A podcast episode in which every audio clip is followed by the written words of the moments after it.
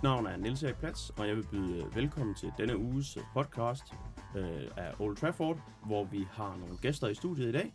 Jeg vil byde øh, velkommen til dig, Nikolaj. Mange tak. Vil du øh, kort lige præsentere dig selv? Jamen øh, ja, jeg hedder Nikolaj, 36 år, West Ham-fan. Ja, hvordan Ja. blev du det? Åh, oh, det er, det er sådan et spørgsmål, man altid får, når man holder med et hold som West Ham. Der, er- det er sjovt nok aldrig nogen, der spørger, når man holder med United eller Liverpool, hvordan blev du det? Det, det kommer bare ud fra, det er sådan, det er. Men øh, den får jeg tit. Øh, og for at være ærlig, så jeg, jeg er ikke 100% sikker på, hvorfor jeg, øh, hvorfor jeg holder med West Ham. Jeg har gjort det, siden jeg var en 10-11 år gammel. Øh, tror måske faktisk mest, det var en, en form for modreaktion på øh, min far, der holdt med United. Øh, så sådan en trøstreaktion mod far, så skulle du finde et, et andet hold at holde med, så man kunne drille ham lidt, hvis de tabte. Ja, altså jeg, jeg kan huske en kamp. Den- Dengang blev der ikke vist ret mange kampe i fjernsynet. Øh, men det her, det var så en kamp mellem United og West Ham, og der var bare et eller andet i det der West Ham-hold, der, der tiltrak mig. Og ja, årene efter begyndte jeg sådan at, at følge med i uh, avisen, tekst-tv, hvad der ellers var af muligheder dengang, og, og, og holde øje med, hvordan, hvordan havde West Ham klaret det. Og øh, så op gennem nullerne begyndte jeg at, at få sådan en rigtig interesse for dem, og, og for de spillere, der var. Øh, og ja, det har, det har holdt ved, og det bliver det ved med. Har du en, øh, en yndlingsspiller i West Ham øh, all time eller lige nu? Øh, altså, det kan jo er svært at komme udenom. Det er jo en øh, legendarisk, legendarisk spiller. Øh, jeg, øh, ja, nej, jeg, jeg har faktisk ikke en yndlingsspiller lige nu, vil jeg sige. Jeg, øh, jeg synes egentlig, vi har et ret godt hold, men jeg er ikke sådan en, hvor jeg siger, ham der, han, den skal tatoveres og... Øh, og Jesse Lingard? Ja. det, det, det vilde med ham er, at han havde alle muligheder for at blive en legende i West Ham, som ville. Sikken start. Øh, men øh, det skulle vi ikke. Ja, ham fik øh, David Moyes i hvert fald aktiveret noget. Vi var noget overrasket som United-fans for at se det for, han havde i, øh, i West Ham, der, da han var på lejeaftale, men øh, det skulle han ikke bede om, så ville han hellere finde på noget andet. Der var nogle andre steder, der trak mere. Det, det, kommer, altså, det undrede mig, fordi at det, det virker som om, man havde det fuldstændig, som man, som man kunne få det. Ikke? Og jeg vil også sige, når man øh, kigger tilbage, uden at vi skal tage den hele store Jesse Lingard-diskussion, så vil jeg da også sige, at øh, jeg tror, når han kigger tilbage, så var det en stor fejl, at han ikke valgte at skifte til West Ham. Nu han nu endelig havde fået et hold, hvor de stolede på ham, og han rent faktisk lykkes. Så vil jeg også gerne øh, byde vel, øh, velkommen til den anden gæst, min øh, medvært, Nicolas. Jo, tak. Jamen, øh, Nikolas, du behøver jo ikke den større introduktion. Du er jo kendt af, af vores lyttere. Så jeg tænker, at øh, vi går videre til de fem hurtige, som øh, vi har et par spørgsmål her.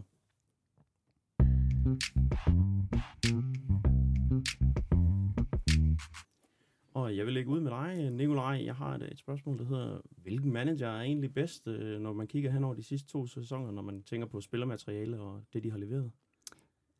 Her tænker du kun mellem United og West Ham? eller? Det er det, jeg tænker, ja. Ja, det er øh, set på potentiale og resultater, så er det Moyes. Øh, set på, hvem jeg vidderligt tænker er den bedste manager af de to, så er det Ten Hag. Hvad tænker du, Nicolas? Ten Hag. Ten Hag. Hvem øh, tænker du, der, der lander øverst i, i Premier League i år? I ligger jo øh, lige øh, med et point foran jer United nu her, inden vi skal mødes. Ja, det, det, det tror jeg, United gør. Hvad med dig, øh, Nicolas? Jeg tror også United til sidst ender over West Ham. Vi snakkede kort om det her, inden øh, vi gik i gang med at optage, at øh, I havde jo en, en vanvittig december, og I tog jo blandt andet både Arsenal og United. Hvordan tror du, øh, kampen ender i morgen? Jeg tror faktisk, den ender som en uafgjort. Det er lidt vores ting i 24. Vi har kun spillet uafgjort indtil videre, så øh, det, jeg tror faktisk, den er en uafgjort. Ja, bliver det en øh, med mål, eller skal vi sidde os øh, uden mål i morgen? 1-1, tror jeg. Øh, sp- spørger du ind til resultatet? Ja, jeg spurgte bare ind til også øh, med dig, hvad du tænker om det. Hvem, bliver, hvad hedder det, hvem kommer til at trække de længste strå i morgen, eller hvordan tror du på resultatet? Det, det, det tror jeg, United gør. Vi skal selvfølgelig også øh, lige vinde øh, lidt øh, kampen øh, fra i går senere, og der fik vi jo et mål af både Højlund og Rashford, hvor de lagde op til hinanden. Og så vil jeg jo spørge dig, Nicolas. Tror du, de har knækket koden? Øh, kommer vi til at se flere mål i, øh, i morgen? Åh, oh, ja. øhm, det er jo det, man spørger sig selv lidt om. Jeg synes, der er, der er flere, både i, i fan, øh, fanskaren og øh, på de sociale medier og pundits og så videre, der, der godt kan lide at snakke om det her med, at nu skal koden knækkes mellem de to. Og øh, mit svar til det vil være, at det tror jeg faktisk ikke rigtig helt, de har endnu. Øhm, jeg, vil, jeg, vil, jeg, vil, jeg vil ikke sige ja, for det, det synes jeg bare ikke. Jeg synes ikke, det fungerer øh, ordentligt nu. Vi har set et par glimt af det, og det er også rigtig fint.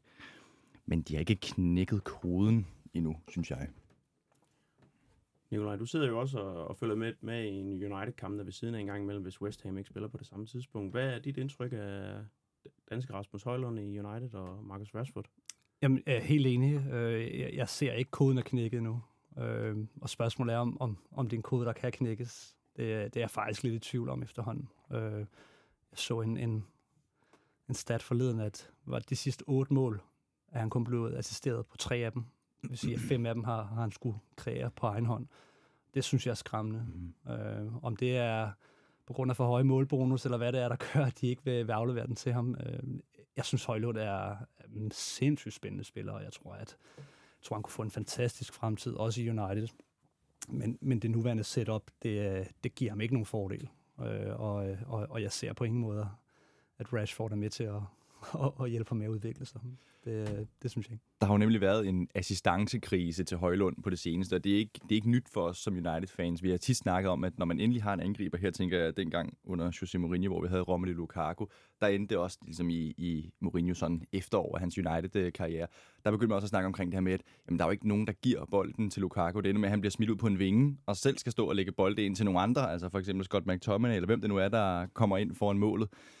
Det, det har, det har været lidt sådan på... Folk har været til tasterne og skrevet, at øh, der er altså nogle wingers i Manchester United, der skulle have noget pisk, fordi de giver simpelthen ikke Rasmus Højlund bolden.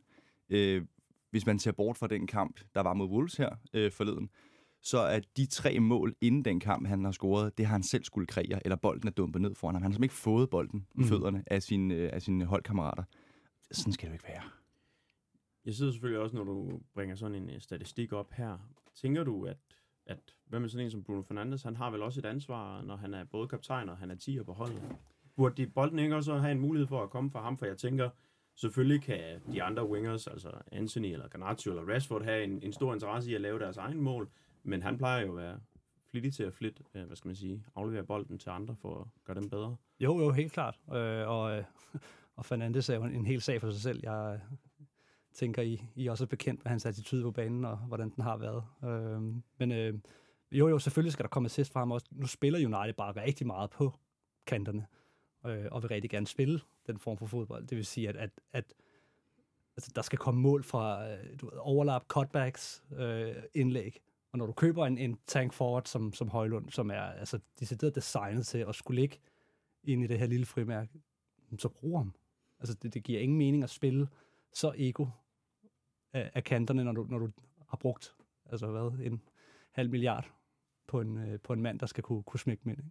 Der er jo også historier om, at øh, dengang øh, Ferguson var træner for United, og vi havde øh, Robin van Persie, så satte han, sig, satte han sig ned med holdet i omklædningsrummet, og så sagde han, prøv her, hvis I giver ham bolden, så er I på bænken. Mm. Så gør, som jeg siger. Giv ham bolden, for han skal nok score målene. Og ja, ganske rigtigt. Ja, men altså, Højlund i, øh, i, i Manchester City, Liverpool, tror jeg havde scoret det dobbelte på nuværende tidspunkt. Det øh, tror jeg, der er mange, der tænker, at øh, den, øh, den målmaskine, Manchester City har, der vil de fleste angriber kunne både, altså ikke sikkert, at de vil levere det samme, som Holland leverer, men det det. man vil have nogle gode muligheder for at få lavet nogle mål. Jamen, det kunne se Julian Alvarez, som er deres backup-angriber, som jo selv er måske lidt utilfreds med, at han ikke er første angriber. Han scorede to mål her forleden i deres sidste kamp, ikke? Mm. Men du skal stadig have det her målnæs, som man snakker om, og, og målet mod øh, Wolverhampton, så jeg jo efterfølgende blev han jo nærmest gjort til grin øh, på sociale medier over, at det er et for let et mål, og det er nærmest et selvmål. det der med grimme mål og lette mål, den, den køber jeg bare ikke, fordi du skal stadig være der. Øh, og der er bare nogen, der er bare bedre til at være der. Det er det. Øh, og det. Og det har han bare. Men øh, når vi så tænker på, at vi skal spille mod West Ham i morgen, skal vi så stille med de, med de samme 11, tænker du, Nikolas? Jamen, det kan jeg ikke se noget af vejen for. Det synes jeg, det synes jeg godt, vi kan gøre. Det gik jo godt sidst. Ja, hvad tænker du, øh, Nikolaj? Vil det være 11, hvor du tænker, det har jeg det fint med, det er de samme, øh, vi er også møder, eller er der nogen, du, du helst ser, der bliver taget ud af startopstillingen? Øh, ja, altså, jeg, jeg så jo helst Højlund ikke spillet, fordi jeg, jeg kan godt lide at hæppe på danskerne, øh, så længe det ikke er imod West Ham. Så, øh, men øh, jeg at være ærlig, det kommer til at lyde hårdt. der, er ikke, der er ikke noget af det United-hold, hvor jeg tænker, det, det skræmmer mig helt vildt. United er måden, I spiller på, måden, I gerne vil spille på, ligger rigtig godt til vores spilstil.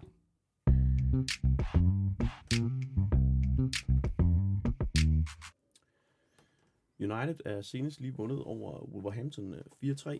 Nikolas, kunne du prøve at tage os igennem øh, kampen? Hvad var det for en kamp, du så? Ja, det, det kan jeg godt. Øhm, jeg havde en, øh, en øh, kort øh, messenger-korrespondance med vores tidligere øh, redaktør, Selver, øhm, øh, samme aften. Øh, og øh, vi havde lavet optakten sammen til, øh, til kampen, nemlig ugen før. Så, eller i den her uge var det jo faktisk. Så øh, han skrev, at han ikke havde haft mulighed for at se kampen, og så sagde han, at det var nok en af de værste kampe, man kunne misse. Fordi at, øh, det var da godt nok spændende. Øh, og det var det virkelig også. Altså, det var en kamp, der jo startede med, at øh, der var meget pres på Marcus Rashford, for eksempel, fordi der har været alle de her rygter, eller ikke rygter, det var jo bare nyheder, om at han havde været ude og give den gas i Belfast, og været lidt på klub, og måske også drukket lidt, øh, det ved vi ikke helt 100%. Men, øh, men at han så var blevet, øh, han skulle måske, han var blevet bænket mod, øh, hvad hedder det, hvad hedder det i, øh, i kampen mod Newport City, og, øh, og så var det faktisk lidt et chok for nogle af os, at øh, han øh, optrådte i startopstillingen mod øh, Wolves, fordi det var der måske nogen, der mener, han ikke havde ret til at gøre, og man har også set Ten Hag, at han ikke han kan godt lide det der disciplinaspekt, så derfor så øh, har vi jo set før, at fordi han sov over sig, Marcus Rashford, så har han startet på bænken. Ikke? Men han fik lov til at starte, øh, og allerede efter øh, ja, øh, fem minutter, så, så danner han jo overskrifter af de rigtige årsager. Øh, og det er, jo, det er jo en forløsning, og så er vi ligesom i gang. Ikke? Og så kommer der lige hurtigt efter nærmest et mål fra Højlund, og så tænker man, okay, 2-0, der er ikke, kun gået 20 minutter indtil videre. Ikke? Øh, det her, det bliver jo cruise control. Øh, og første halvleg var, oplevede jeg, United var rigtig, rigtig fin kontrol faktisk, og faktisk spillede noget rigtig god fodbold, som øh, man godt kunne tænke sig at se noget mere af. Og jeg synes faktisk, der var så store chancer, at øh, altså, jeg synes faktisk godt, det kunne have stået øh, 5-0, hvis øh, United havde været lidt skarpere. Nu er der to offsides godt nok, øh, som øh, var lige på grænsen, og ja, det var offsides, men, øh, men de kunne også godt have gået den anden vej. Og så er der et, øh, en, en stor øh, direktør, som øh, Højlund han brænder, øh, hvor den skal nærmest bare sidde i kassen, ikke? og det er jo ærgerligt. Men, øh, men, øh, men, men det, den, øh, den 2-0-føring, vi kun får i første halvleg, den kommer lidt at hjemsøger senere i, i anden halvleg, synes jeg. Fordi at, når vi så går til anden halvleg, så får så, altså, der bliver givet et, et, et straffespark til Pedro Neto, og når man sidder og ser en langsom gengivelse, så sidder alle jo og tænker, at det er jo næsten lige før, det ikke er et straffespark. Men så givet vars regler, så er der jo kontakt, og så, så, er, det jo et, så er det jo et straffespark ifølge reglerne. Og det er jo lidt, det, jeg tror, det er 71 minutter eller sådan noget, han får det straffespark der. Det, ja, et godt stykke ind i anden halvleg faktisk. Og jeg synes, det er lidt et symptom på, at, at, at, at Wolves har arbejdet sig ind i kampen igen i anden halvleg. Og så laver Ten Hag to hurtige udskiftninger. Han sender Anthony ind på banen, og han sender øh, øh, ja, Scott McSauce ind, som øh, to minutter senere selvfølgelig øh, scorer, som han jo altid gør, når han bliver sat ind, føler man. Og så tænker man igen, okay, nu er der jo en god buffer, nu er vi foran øh, med to mål igen, øh, nu kører vi den bare hjem. Men øh, altså, det er altid spændende at holde med United, ikke? fordi at, øh, det, det, det, det er som om, at der ikke er den der stabilitet. Så bliver det jo lige pludselig 3-3, og man sidder og tager sig til hovedet og tænker, skal jeg gå i seng? Skal jeg slukke? Klassisk United. jeg kan ikke mere. Så tager man lige sig selv sammen, og så siger man, okay, jeg ser lige resten af kampen. Ikke? Øh, kom nu, vi kan godt lige prøve at se, om de kan gå efter det. Og der, bliver, der kommer også nogle ret store chancer, sådan, øh, efter den er blevet 3-3, at der er blevet udlignet. Og så ja, så kommer han jo. Altså, The Wonder Child, ikke? Det er gudsbarn på jord, han har sagt. Kobe Mino, han øh, sætter et øh, fantastisk mål ind til en XG på 0,08 eller sådan noget, læste jeg. Det er fantastisk. Og helt kølig, som han er, ikke? Han går ikke ned og skaber sig og slider på knæ. Altså, det gør han faktisk. Han slider faktisk på knæ. Men han laver lige håndbevægelsen, ikke? hvor han siger, tag det roligt, tag det roligt. Jeg tror faktisk, det er mest til ham selv. Han gør det, fordi nu skal jeg lige, nu skal jeg lige tage den ro. Så ja, og så blev det jo 4-3. Altså, øh, som du nævner, så øh, skaber Marcus Rashford nogle, øh, nogle lidt dårlige overskrifter inden den her kamp. Er han ikke øh, ved at være for gammel til at, at blive ved med det her? Øh, og øh, får han ikke lidt øh, særbehandling af, af Erik Ten Hag, føler jeg? Eller hvad, hvad tænker I? Øh, altså, det er, det er et kæmpe problem. Han, han skal forestille at være ansigtet på det nye United. Det, vi snakker homegrown, engelsk spiller. Øh, fået øh, hederstitler fra kongehuset, og du ved, altså det er, vi, vi snakker øh, Mr. Perfect her, det skal det være. At, at tage i byen på en, en to-dages druk og melde sig syg, det er, det, er, det er et skidt signal, og det er jo, man kan sige, det, det kan ske for alle. Jeg har sat mig også lavet dumme ting, da jeg var i mine 20 bevares. Han får bare hvad, 300.000 pund om ugen for at gøre det han gør. Øh, og, og, og problemet er bare, at det falder i en række af andre disciplinære sager, der har været i United. Altså vi, vi, Greenwood, Sancho, Anthony. Det, altså det, det er for meget i en klub. Øh, og det, så det, det kommer bare på et rigtig skidt tidspunkt. Når du ser på, på United som, øh, som West Ham-fan, øh, og man måske skal sammenligne med nogle af de andre store hold i England, Mm. kunne man øh, komme derhen og tænke, hvor United det føles sådan en lille bitte smule øh, uprofessionelt? Ja, lidt altså det- amatøragtigt? Det er totalt kaosklub set ud fra. Øh, og, øh, og, og det er det virkelig. Det, øh, og så tror jeg også, der er et, der er et, et selvbillede, som måske ikke stemmer overens med, hvad, hvad alle andre tænker om United. Der er ingen tvivl om, at rent brandingmæssigt, globalt set United, der er kun tre i den vægtklasse. United, Barca, Real. Det er de tre største klubber i verden, set på øh, antal fans og, og, og branding. Men spilmæssigt, der har jeg bare ikke United været en, en top 6-klub. Øh, ikke, ikke, og og heller ikke øh, spiller materialemæssigt. Fordi, nu ved jeg ikke, I er jo selvfølgelig ekstremt farvet på den her, men, men, men hånden på hjertet, hvor mange, hvor mange United-spillere i nuværende form kunne træde direkte ind i City, Liverpool, Arsenal. Det, er- det, det, det er meget få, som jeg ser det. Øh, Jeg vil sige, øh, min egen personlige holdning er, at der er meget, meget, meget få øh, Mm. spillere i United, der kunne spille på nogle af de andre hold, af de store hold. Og jeg vil sige, de er nok mere med som et, øh, et rotationsprincip. Øh, og jeg vil sige, at den selvforståelse, vi har som United-fans, er jo, at vi forventer jo, at vi, vi skal vinde, og vi skal ligge i øh, nummer et. Præcis. Men jeg synes, at vi har et, et attitudeproblem, og jeg synes, at det lader til, at de tror, at bare fordi man trækker den røde trøje over hovedet, så ligger modstanderne sig bare ned, og så øh, får de bare de store chancer, og så øh, skal det hele nok gå. Det er som om, man ikke rigtig, det må ikke rigtig gøre ondt, man må ikke kæmpe for det. Og jeg, jeg synes, de her sager, nu øh, har Rashford været heldig, at det gik på den her måde, og jeg kunne forstå på Erik Ten Hag, at han havde sagt, at det var fordi, de havde klaret den internt, og han havde ikke brokket sig eksternt, ligesom Sancho gjorde. Ja. Men set lidt fra siden af, så synes jeg, det virker som om, at, øh, at han lidt er, er Erik Ten Hag's øh, kæle dække, eller fordi at Erik Ten Hag tænker, jeg kan ikke tage et opgør mere med en spiller på den måde, øh, som er en, en af de bedre spillere i mit hold, så vil han nok være meget på tynd is, hvis, hvis der var et par resultater, der ikke lige flasker sig for ham. Øh, især det sidste, tror du ret i. Jeg, jeg, Ten Hag har brug for, at han lykkes med Rashford. Det er, det, han, han valgte ham nærmest fra start til at være, at det her er min mand. Det her det er ham, der skal være, være ansigtet på den form for fodbold, jeg vil spille. Han, han har ikke råd til, at det ikke kommer til at fungere. Mm. Men ikke nok med det, så er Rashford jo måske også ansigtet på Manchester United. Så han har måske ikke sådan super meget råd til at øh, lukke ham ud i kulden. At det skal fungere, det skal lykkes. Fordi han ligesom er Manchester Uniteds poster child. Jeg synes jo også, øh, hvis man skal være en lille bitte smule øh, kritisk over for Erik Ten Hag, øh, han rager sig uklar med Cristiano Ronaldo. Han rager sig uklar med Sancho. Der var en periode, hvor Varane, øh, som bare sad på bænken i en hel masse kampe, Varane var så professionel nok til ikke at sige et pip, og sad bare og ventede. Øh, og det synes jeg er lidt bekymrende, når man ser Arteta, øh, Pep, have muligheden, Klopp også for den sags skyld, for at rotere, for at holde styr på deres trupper. Jeg kan ikke nævne nævneværdige personalesager i en af de tre klubber, hvor de har bedre spillere, end de har i United, som sidder på bænken, som ikke starter hver gang. Man kan tage Phil Foden i, i City. Han sad der udenfor i lang tid. Det samme gør Grealish også. Og så sidder de bare og venter, og træner åbenbart, og indtil de får deres chance. Det, det undrer mig, at øh, fordi at man har en rød trøje på, så, så virker det som om, det er ikke en, en mulighed. Så må man skabe sig. Ja, men altså, United har jo de sidste år været kendt lidt for at være sådan en Kardashian-klub, ikke? Altså, det har været, efterhånden været flere sådan nyheder og rygter, end det har været god fodbold. Ja, det har det faktisk. Så det er rigtigt nok, men det kan også godt have noget at gøre med, at, at klubberne rundt om United er bedre til at holde sager internt. At det simpelthen ikke er noget, der bobler op til overfladen. At man simpelthen ikke får lov til at høre om det, men de får bare at vide, ti stille.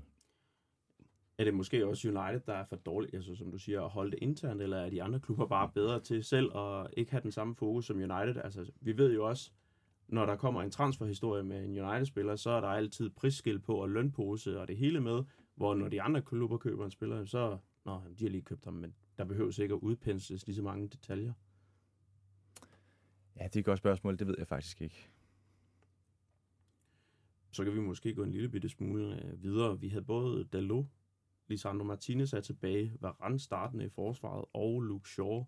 Det er jo, hvis du spørger de fleste, måske vores stærkeste opstilling i forsvaret. Vi har også Casemiro tilbage på midtbanen, og Kobe Maino starter. øh, så er der så nogen, der måske vil mene, at uh, Wan-Bissaka er bedre på højre bakken end Dalot.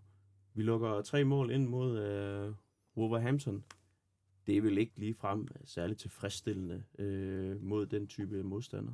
Nej, det er det ikke, men jeg synes stadig, det er vores stærkeste øh, startopstilling by far. Altså, det er længe siden, vi har stillet med så stærkt et hold.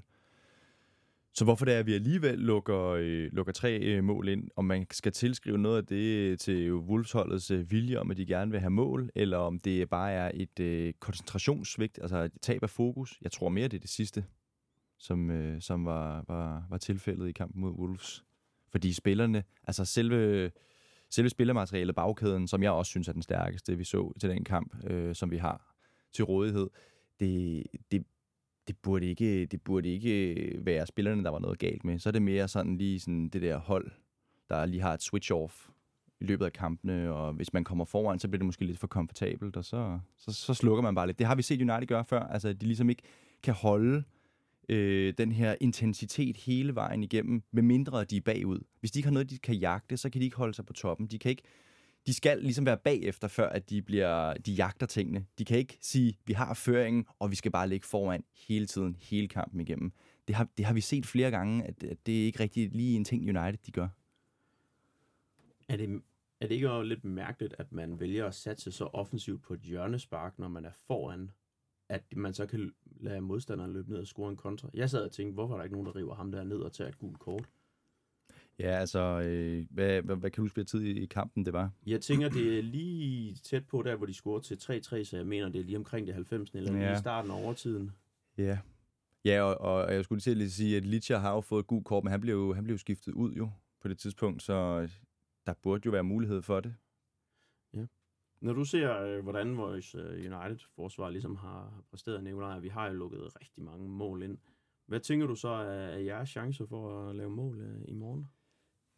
Jeg, jeg tænker, de er, de er ganske fornuftige. Øhm, det, er, det er sjovt med United, fordi topniveauet, når det bør spiller, det, altså det, er, det er tydeligt at se, der er potentiale i holdet. Men jeg kan simpelthen ikke mindes, når jeg sidst har set United performe 90 minutter. I nævner det selv, så, så, er der, så er der en god første halvleg, så, så, skal vi, så jagter vi noget, og så, så spillede det rigtig godt de sidste 20 minutter. Det der med at se United bare køre 90 minutter fra start til slut og sige, god kamp, det, det, det kan jeg ikke minde. Så, så også øh, Champions League her i, i, efteråret. Øh, flere kampe, hvor I er komfortabel foran, der er styr på tropperne, der er styr på det hele, og så falder det hele bare sammen. Øh, det må man sige har været kendetegnende for, øh, for det, jeg har set af United i, i den her sæson. Øh, så, øh, så umiddelbart vil jeg mene, vi har, øh, vi har forholdsvis gode chancer for, øh, for at lukke en eller to ind. Det øh, er vi jo måske også en lille bitte smule nervøs for. Nu øh, har United og Old Trafford det kun, når vi giver karakter efter en kamp, så blev Kobe Mino øh, valgt til kampens spiller. Mm. Og øh, han er jo selvfølgelig homegrown og ung, og derfor bliver han jo nem en, en fan-favorit. Øh, når du sad og så kampen med, med et halvt øje, fordi du sad og så West Ham, Bournemouth, ja. Bournemouth på den anden, hvad, hvem synes du, der er, ligesom, hvis der var nogen, der faldt dig i øjet, hvem synes du var den bedste United-spiller på, i den kamp? Jamen, det, det er jeg ikke uenig i. Han, han, øh, han er spændende. Øhm, og, og kan vi heller ikke komme ud om. Selv, med, selv uden de danske briller, synes jeg også, Højlund han spiller en, øh, en, en fornuftig kamp. Uanset hvad, hvad han ellers har lavet, så, så et mål og et assist, det, øh, det er godkendt med, med den rolle, han har. Når man kigger over øh, en kamp på, på nogle af 90 minutter plus, er det så tilfredsstillende, at vi har en 18-årig spiller, som var skadet det meste af den første del af sæsonen, som går ind og ligesom er blevet månedens spiller og kampens spiller i de sidste par kampe, skal, skal United til at være afhængig af en 18-årig øh, præsterer for, at vi, vi kan vinde fodboldkampe?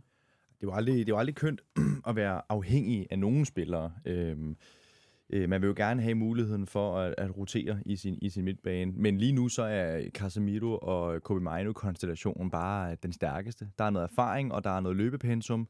Øh, Casemiro, han har, han har erfaring og kan måske se lidt længere frem, øh, men det tager jo ikke noget fra, at Kobe også er sindssygt dygtig til at læse spillet. Men han, han er jo ung, han er stadig relativt uerfaren. Øh, Øh, men, men det han har, det er, at han har en vilje, han har en passion, og han kan bare løbe solen sort. Øh, så derfor synes jeg ikke, det er et problem, at øh, vi har ham, øh, og er lidt afhængig af ham for tiden, fordi han er ekstremt dygtig. Han blev omtalt af kommentatorerne under kampen som et af Europas øh, største midtbanetalenter lige nu, og det vil jeg give dem ret i. Øhm, så, og med de skader, vi har haft, øh, så er det egentlig bare rart at have noget mandskab tilbage, der, der, der kan spille. Og han, han, jeg håber jo ikke, at det var sådan en, en muskelskade, eller en skade, hvor han ligesom, ja, du ved, når folk først får en skade, så kan der godt følge dem resten af deres karriere. Øhm, jeg håber ikke, det er sådan en, og det, det tror jeg heller ikke, det er. Men, men man fik da lige et chok, da han blev skadet i starten af sæsonen, fordi man jo havde regnet med, at han havde sat, sat sig op til, at man havde allerede set i preseason, hvor, hvor, hvor stor eller hvor god og vigtig han vil være for, for midtbanen. Det er bare fedt, at han er tilbage. Jeg har ikke noget imod at være afhængig af ham, hvis det er det, vi skal, vi skal kalde det. Hvad man siger, hvis man er, hvis man er god nok, så er man gammel nok. Præcis. Men øh, når vi så altså, vinder sådan en kamp øh, 4-3, skal vi så være tilfredse med det resultat, fordi vi får sejren, eller skal vi stadigvæk forholde os kritisk over til, øh, hvordan måden vi vinder på? Mm, ja, det synes jeg stadig, vi skal, vi skal gøre. Og det synes jeg, man skal gøre med sådan alle resultater, vi leverer, som ikke er en, en, en 3-0 eller altså en fuldstændig cruise control. Det er selvfølgelig fedt, at øh, vi får scoret fire mål. Altså, øh, Nikolaj ved det ikke, men, øh, men jeg, har, jeg er notorisk øh, øh kendt for at øh, forudsige 1-0 sejr til United hernede øh, de, sidste, de sidste 12 måneders tid, fordi det er bare det mest sandsynlige resultat. Og derfor er det da fedt at se, at der bliver scoret fire mål, men, øh, men, men det der med, at der også bliver lukket tre mål ind den anden vej, det, er også, det, det giver godt give lidt noget stress. Ikke? Altså, man vinder lige akkurat. Jeg tror, at øh, størstedelen af alle Uniteds Premier League-sejre den her sæson, de er vundet med en øh, et-måls margin, og det ser vi jo igen i dag. Da vi sad og så kampen i første halvleg, så tænkte man sådan, okay, 3-0, sikkert 3-0 det her. Ikke? Og det bliver det jo bare ikke jo. Så det er ikke, det er ikke sådan godkendt, men det er da positivt. Men, men United er ikke er ikke der, hvor man kan læne sig tilbage i sofaen og kigge lidt ned i telefonen og sige, at der, der, der er styr på det, fordi United er meget svingende. De kan svinge sig op til et kæmpe resultat, og så kan de virkelig også falde dybt. Så det, som United ikke har, det er den her øh, stabilitet i deres performance. Deres øh, topniveau og deres bundniveau, det svinger helt vildt. Når vi ser sådan en kamp, som jeg, og du så jo så målene, ved jeg, Nikolaj. Vi har også tidligere diskuteret herinde, for eksempel vores målmand, Onana, mm. om, øh, om det var 60 millioner pund, der var givet godt ud, eller skulle man bare have forlænget, Vi køber øh, forlænget med, øh, med De Gea. Straffesparket vil jeg give ham... Øh, vil jeg ikke give ham nogen kritik for, fordi det, det er okay, at der går et mål ind på et straffespark. De to andre mål, skal, skal han ikke gøre stå bedre der, eller er det noget, at han kan han være for skyld der, eller hvad tænker du? Nej, altså han, han, han ser uheldig ud, øh, og og det er jo ikke første gang. Det, det har været en hård start på hans United-karriere. Og ser, ærligt, jeg synes faktisk, det var, øh, det var, det var et godt køb. Og, øh, det og tror jeg, jeg, alle synes. Og jeg, det var. og jeg, og jeg tænkte, fordi der også, altså det, det Rea var også skældt meget ud. Øh, og nu, nu er det blevet sådan en, set i bagspejlet, ej, han var den bedste, og vi skulle mm. bare beholde ham. Og så, men, men jeg tror også, man skal huske, hvor meget, hvor meget I endelig skældte ham ud. Det var faktisk ikke alle os andre, det var, det var faktisk det var rigtig meget internt, at I selv var rigtig super på, på det rære. Jeg mener, det var ham, der kostede ja, stort set alle mesterskaber og mhm. sejre, mm. og, og, og det viser sig nu, at det, der, der var måske andre ting, men, men øh, altså, se på den sæson, han havde i Inter med Champions League-finale, og altså vidderlig mand, der redde den nærmest uge efter uge, og så til den start, han har fået i United, det er, det, det er to forskellige målmænd. Øh, og, og, og så er man nok nødt til at kigge, kigge indad og sige, jamen, hvad, hvad, hvad fungerer ikke, der gør, at han ikke kan performe, øh, som vi ved, han kan. Og det er jo ikke første gang, man ser det. Altså, siden, mm. siden Ferguson slap tøjlerne, har vi jo set uh, adskillige uh, kan man sige, indkøb af profiler. Uh, Di Maria, uh, hvad hedder han fra Arsenal? Uh, Alexis Sanchez. Sanchez, uh, altså spillere, som var på toppen af deres karriere. Paul Pogba for den sags skyld. Uh, så hvad, hvad er det, der ikke fungerer, når de her stjerner kommer ind på det her hold? Uh, jeg har ikke nogen forklaring på, hvorfor mm. Onana han ikke performer, men, men, men der er ingen tvivl, manden er en fantastisk målmand. Det, det fungerer bare ikke for ham. Øh. Det er noget tråd i alle de transfer, som øh, der er blevet foretaget af Manchester United efter øh, Alex Ferguson. Jeg tror ikke, man kan nævne en eneste spiller, som er kommet fra et relativt højt niveau, der er blevet bedre i United. De er alle sammen sådan faldet lidt i niveau, eller ikke rigtig kunne leve op til det, de skulle have været. Mm. Og det gælder både Pogba, Alexis Sanchez, Jadon Sancho, bare for at nævne nogen i flæng. Altså jeg vil sige, der er en i mine tanker, som, øh, hvad skal man sige, har leveret varen, og det føler jeg, Bruno Fernandes. Jeg skulle lige til at sige, Bruno Fernandes er han- måske... Han er han er- måske den eneste, ja. Ja, han er, han er måske øh, undtagelsen, der bekræfter reglen i det her, for han var god øh, i Sporting, hvor han kom fra, og øh, på det portugisiske landshold, og man må sige, den tid, han har været i United, der må han suverænt have været vores øh, bedste spiller, tror jeg. Absolut. Klart de fleste Men han var ikke stjernen, da I købte ham. Altså, han var ikke, han var ikke Paul Pogba eller øh, Di Nej. Maria-stjernen. Øh, altså på det niveau. Han, han var jo en upcoming, som flere store klubber havde kigget Mhm. på. Øh, så, så på den måde, jeg, jeg ser ham ikke som værende i den samme... Altså, I har svært ved at købe en etableret stjerne mm. Mhm. og få dem til at performe, som Onana jo var. Ja, han blev opfattet lidt som sådan en, øh, jeg tror han kostede 65 millioner pund, men han blev opfattet lidt som sådan et 50 millioner punds køb. Du ved, sådan i, dag, i dagens Danmark, han har sagt, i dagens Premier League, der, er- der er det bare sådan, du ved, det, det er en spiller koster, hvis han, hvis han kan lidt med musikken, ikke? Mm. Øh, så der var ikke sådan ekstremt store forventninger, men, men folk sagde også, ham her, han er dygtig. Han kan komme med noget kreativitet, for jeg kan huske, det var det, der var det største, den største udfordring. Det var, at det her, det her, den her øh, midtbane, vi har, den består bare af McTominay og Fred, og de kan ikke, de kan ikke kreere noget. Altså, øh, det går bare ikke. Det var bare ud til Marcus Rashford på venstre kanten, og så skal han bare løbe så hurtigt, han overhovedet kan, ned, og så cut ind og skyde. Det var, det var det, vi kunne på det tidspunkt.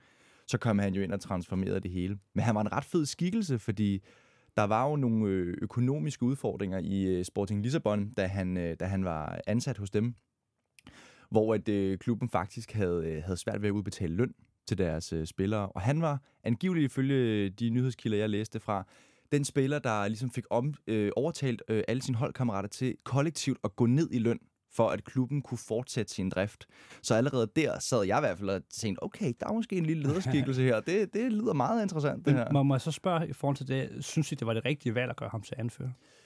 Ja, altså det er sjovt, du siger det, fordi jeg tror, du nævnte det i starten af podcasten, ikke? Øhm, det her med, at øh, den opførsel, han har på banen, og jeg må indrømme, jeg hører det fra næsten alle andre fans end United-fans, fordi øh, det kan jo godt være, at der, der er hold i det, men det er virkelig, og Niels, øh, du må hjælpe mig, øh, hvis, det, hvis du synes noget andet, men jeg synes ikke, det er et problem, jeg, man som United-fan opfatter. Altså, jeg vil jo sige, at han har jo måske lidt den der øh, portugisiske attitude, at når han bliver ramt, så... Øh, altså, Så han i sin følelsesvold, ikke? Ja, han bider ikke smerten i sig. Han, han, han, han, den skal øh, ud, den skal ja, ud. altså, øh, han, han, han, han, han dør øh, nemt, kan man sige. Og jeg vil sige, hvis du, hvis du rammer ham på benet inde i feltet, så er han også klog nok til at vide, hvordan han skal reagere for at prøve at trække straffespark. Det kan man sige måske ikke altid er lige sympatisk, men det er jo nogle gange også måden, det fungerer på i professionel fodbold. Dog vil jeg sige, når vi nu lige har været de her personsager igennem for Marcus Rashford, jeg kan ikke se, hvem Erik Ten Hag skulle have givet det anførbind til, fordi at Harry Maguire før sæsonen Mm. mm. var en perifær spiller, så havde han en god periode lige her i United, og jeg har selv været meget efter ham. Så kunne man sige, så kom han tilbage og har haft nogle gode kampe, så blev han så desværre skadet igen. Men set over en længere periode, så kunne jeg ikke se, hvem der ellers skulle bære det anførbind, hvis det ikke skulle være ham. Men jeg vil sige, det er ikke, det er ikke så meget, at ja, han er god til at trække et straffe og et frispark, og, og, og, og han ligner også en, der er ved at stille træskoene hver gang. Det, og, og det er fair. Det, det, det er faktisk ikke så meget det, jeg, jeg, jeg har issue med som anført. Det er mere hans, det er hans attitude i kampe, hvor tingene ikke spiller. Mm-hmm. Øh, han virker som den første til at slå op i banen, Mhm. når, når, når, når spillet ikke hænger sammen. Øh, og, og det er et problem, hvis det er anføreren, der gør det. Det, det, det kunne man måske bedre forvente af en 18-årig midtbanespiller uden erfaring, men, men en, en, en, en skikkelse, der skal forestille at være ham, der går forrest, han må simpelthen ikke slå op i banen på den måde. Den synes jeg, der har været rigtig mange af. Men jeg vil faktisk gerne komme med et bud på, hvorfor det er, at øh, ikke at øh, om han gør det eller ej, fordi det kan vi måske godt blive enige om, at det gør han nok, men hvorfor er det, det bliver godkendt af United-fans, og ikke af, hvorfor bliver det sådan virkelig tydeligt for alle andre rundt om, om United-fansene, altså West Ham-fans og, og alle vores andre rivaler? Øhm, jeg tror, det kommer lidt af, at øh, United har haft i mange år et problem med, at der ikke har været nok passion i klubben fra spillerne. At spillerne er tit blevet kritiseret af os selv for, at de ikke har den her lidenskab, at de ikke brænder for det, at de ikke vil spille for klubben, at de ikke vil spille for logoet badgen, ikke? Og der har været, vi har også brugt udtrykket lejesvende, mercenaries i klubben. Mm. Altså Alexis Sanchez er måske bare en af de absolute eksempler eksempel. på, på, på en mercenary, der bare kommer ind, hiver hyren, ikke rigtig er så vild med at være i klubben. Faktisk vil han gerne væk øh, efter første træning, ikke? Og jeg tror netop, det er derfor, at vi vender lidt det blinde øje til i den sammenhæng, fordi at det er egentlig lidt det, vi har savnet fra nogle spillere. Og så kan man godt sige, at det nytter ikke noget at slå op i banen. Det er kontraproduktivt. Det er ikke den rigtige vej at gå. Men jeg tror, det er derfor, det får lov til at slippe lidt nemmere igennem, fordi det er faktisk noget af det, vi har savnet. Jeg tror også, at som du post, øh, som påpeger, vi har manglet øh, vindermentalitet. Øh, noget, jeg lægger mærke til, for eksempel når jeg sidder og ser sådan en kamp som den, vi spiller mod øh, Wolverhampton, det er jo, at når Lisandro Martinez øh, er inde, og øh, hvis man får lavet en takling på en modstanderspiller, hvor, altså ikke fordi den skal være svinsk eller noget, men bare for eksempel, hvis du stopper en kontra ved at få prikket øh, bolden ud til, til et indkast og få det stoppet, så er han den første over at slå dem på brystet og klappe dem på ryggen og high five, hvor man ligesom, det skal være lige så fedt at forsvare godt, som det skal være at score mål. Øh, det er selvfølgelig måske ikke lige det, vi skal highlight i en kamp, hvor man lukker tre ind. men, men for det mindste har han... Jeg er ikke i tvivl om, at når han går på banen, så vil han dø for trøjen, og han, han, han, vil, han giver den alt, hvad han har, selv hvis han ikke spiller godt. Og det synes jeg, at du nogle gange, når du sidder og kigger rundt på de spillere, der har været i United, der har været lidt for meget, øh, hvad skal man sige, Anthony Martial-attitude. Øh, hvis man ikke lige scorer, eller hvis, der ikke lige, hvis du ikke lige lykkes, gider du så at løbe tilbage? Gider du så at takle igennem? Eller skal det bare være champagnefodbold, ligesom brasilianerne spiller? Og hvis vi ikke kan spille det, øh, kan vi så ikke bare aflyse kampen, og så gå hjem, og så kan vi jo prøve igen næste uge. Altså, og, og der føler jeg, at der, der er han for det mindste en af dem, der trækker i den rigtige retning. Og det vil jeg også sige, øh, når jeg ser en, en spiller som Casemiro for eksempel. Altså, han scorer jo, er det et, et eller to mål mod Wolverhampton, hvor han så bliver, den ene bliver i hvert fald flink, øh, øh stoppet for offside, og vi har jo andre også, hvor, hvor Højlund også bliver sat op. Så jeg synes jo, der er nogen, hvor vi er måske er en lille smule, selvfølgelig er man ikke uheldig, når man går og står offside.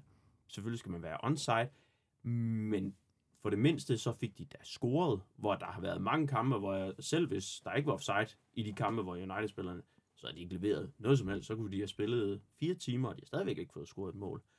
Øhm, så, så for det mindste er der noget, noget vinderattitude i nogle af dem, men vi mangler flere af de der øh, kulturbærer, hvor ligesom man, man fik at vide i, i gamle dage med, med Rooney og andre, at hvis man kom til træning, efter de har spillet uafgjort, eller tabt i weekend, så blev folk sparket ned til træning. Altså folk var rasende og hvis der blev spillet musik i omklædningsrummet, så røg der en iPhone eller en soundbox.